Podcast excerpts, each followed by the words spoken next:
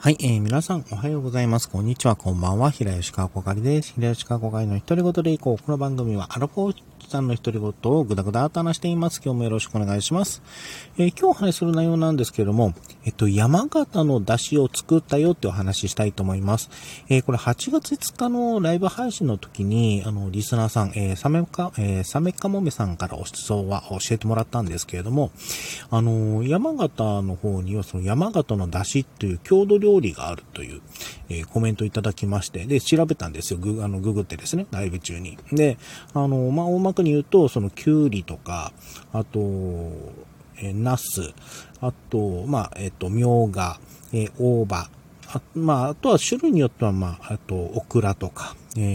パプリカとかも使うのかな。これは本当お好みなんですけども、そういった野菜類を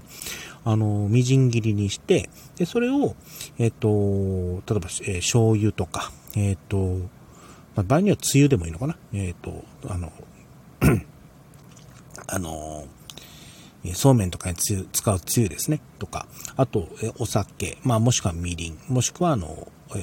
砂糖などを使って、つゆを作って、それを、練って、混ぜ合わせて、作るという郷土料理があるということなんですね。ご飯には、ほかほかご飯の上に乗せるのもよし、そうめんとかの薬味代わりとしても使えるという、山形の出汁っていうのがあるってことを、教えてもらいまして。で、これだったらちょっとなんか簡単に作れそうだなと思って、先日っていうか、今日のこの収録のタイミングで作ったんですけれども、とりあえずスーパー行って、自分ナスはちょっと食べるとアレルギーというか、喉が痒くなるんで、ちょっとナスはダメだろうなと思って。で、とりあえず買ってきた材料が、きゅうり2本。で、オクラ、赤オクラが、ちょっと、もう、値切り品、見切れ品ですね。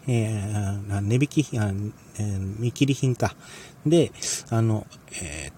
赤オクラとかが、あと、ミョウガがあったので、オクラがちっちゃい袋に入ったちっちゃい、オクラがだいたい10本ぐらい。で、ミョウガも、3本ぐらいあったので、安く売ってたので、見切れ品であったので、それ買ってきて、あと、大葉を買って、それを全部適当にみじん切りにして、で、あとそれを、自分の場合は白だし置いてあるので、白だしと、お酒、料理酒ですね、と、砂糖を、だしで作って、ぐにぐに混ぜて作ってみたんですよ。いや、美味しかった。あと、隠し味っていうわけではないんですけども、生姜と、あと、刻み塩ネギのチューブですね。もうこれも適当にぐーって入れて、どうせ自分でしか食べないから、適当にぐるーってやって、作ってみたんですよ。で、今朝は、その時には、納豆と、それが山形の出汁に納豆と、あと一緒に買ってあった、豆腐ですね。を、朝食代わりに、食べたんですけども、結構美味しかったですね。なんか食感も面白いですし、あと、納豆とオクラも入ってるので、ネバネバ的なものもあって、もうサラサラ食べられて、これはちょっといいなと思いました。あとちょっと味付け、大葉はもうちょっと多くしてもよかったのかな。大葉の香りを楽しむっていう点だったら、大葉はちなみに5枚ぐらい、1袋入ってたものだ、だいたい5枚ぐらいだったかな、だったんですけども、なんかもうちょっと多くてもよかったのかなとも思ったんですが、あと、好みというか、ちょっとちょっと食感的にちょっとピリ辛みたいなのが欲しいなと思って、わさびのチューブをちょっと混ぜて食べてみたりとかしたんですけども、これもなかなか美味しかったですね。で、お昼も、その山形の出汁を薬味代わりにして、そうめん。ですね。そうめんに、薬味として入れて食べたんですけど、これもなかなか美味しかったですね。本当にもう夏